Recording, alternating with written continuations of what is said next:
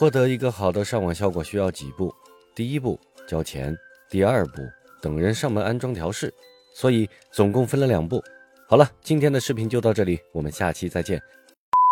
嘿嘿，开个小玩笑，如果真的这么简单，那么我这个只有几个粉丝的人也不会有人催更我这方面的视频了。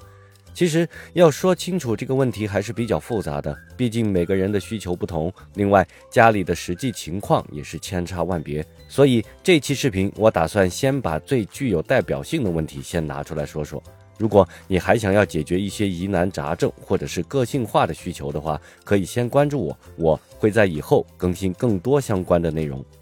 首先有一点需要明确的是，这里所说的好的上网效果，其实是指利用家里目前的网线等基础设备，在开通互联网服务之后，获得一个相对来说更好的使用体验这件事。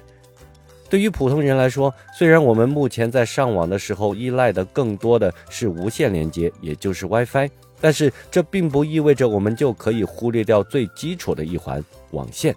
在这里强调网线的重要性，不是说我们需要去准备哪种等级的网线，虽然现在很多人都在说起码要来个超6类线才行，但实际上对于绝大多数的家庭用户来说，只要能够保证家里的每根网线都是完整的8型线，并且线序符合 T568B 标准，另外墙上的面板也用的是这个标准，就能够保证局域网跑在1000兆这个速率了。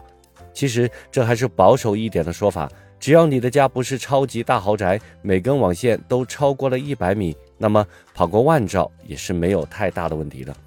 除非你是正在做新房的装修，否则不要轻易的驱动换线的念头，因为到最后你很可能会遇到和某个催眠区 UP 主同样的情况。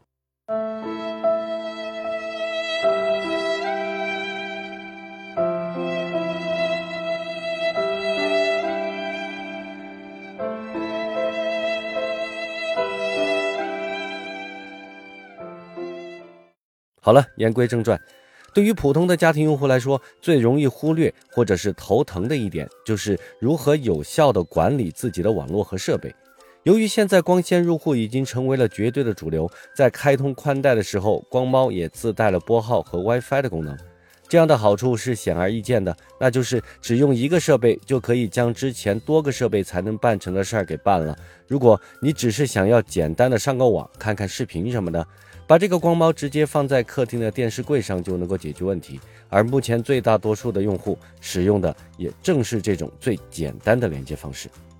但如果我们的需求稍微多那么一点点，比如我想用一台专门的路由器获得更好的个性化功能，或者是更好的 Wi-Fi 信号覆盖率，那么一大堆的问题就来了。我到底是该继续让光猫拨号，还是让路由器拨号？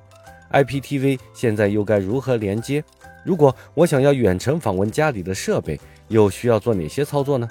由于时间的关系，这些内容我准备放在下一个视频里。没有办法，一个人利用空闲时间做视频也只能这么干了，希望大家能够理解，顺便也关注一下我，或者来个转评赞啥的，你们的关注是我持续更新下去的最大动力。